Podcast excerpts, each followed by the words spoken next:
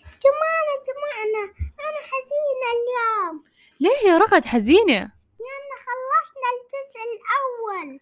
خلصنا الجزء الأول من حكاياتنا. لكن يا رغد حنا عائدون بإذن الله بالجزء القا... بالجزء الثاني قريبا. لا داعي للحزن. ياي! قصتنا اليوم بعنوان الصبر والمثابرة. كان يا مكان في قديم الزمان. فتى يدعى وليد.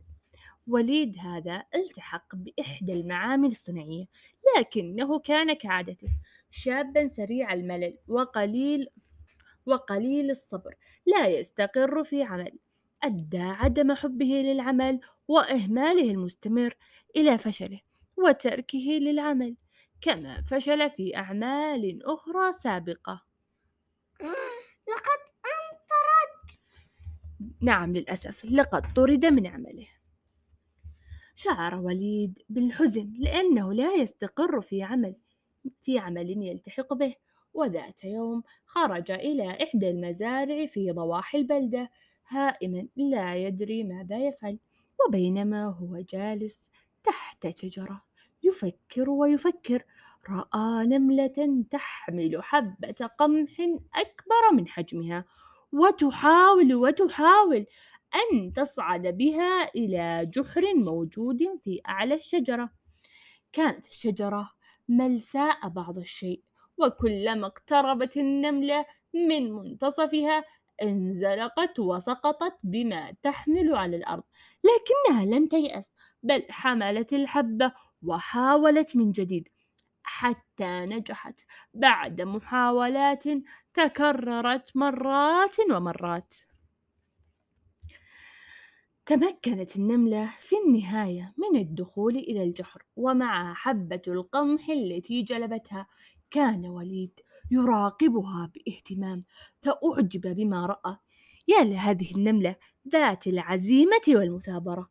تعجب وليد من دأب هذه النملة وإصرارها ومثابرتها للوصول إلى جحرها حيث لم تيأس رغم تكرار سقوطها عدة مرات بل كانت عزيمتها في كل مرة أقوى من سابقتها وصمم وصممت على بلوغ غايتها وبالفعل حققت في النهاية ما تسعى إليه.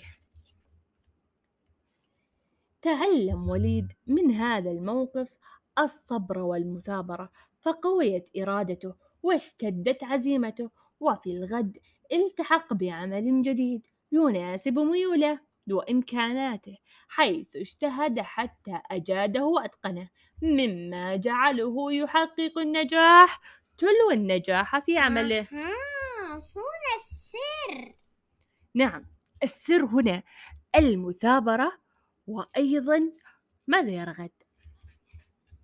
أيضا الحب. حب العمل هو السر هنا. ومنذ ذلك اليوم صار مفخرة لأهله ومضرب المثل في قوة الإرادة والمثابرة في العمل. ماذا يعني المثابرة؟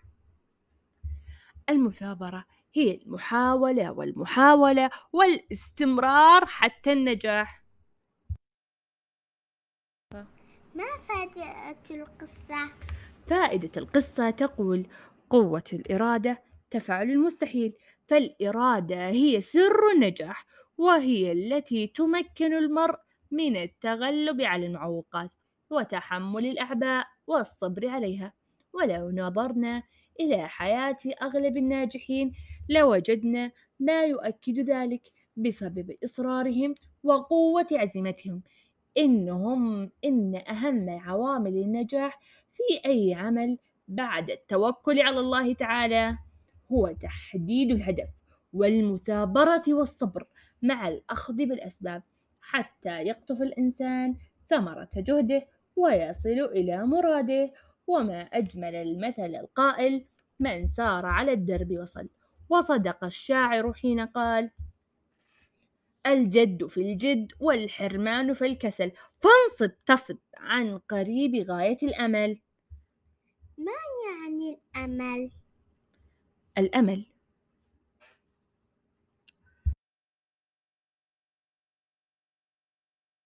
الأمل يا رغد لقد تحدثنا عنه في قصة سابقة.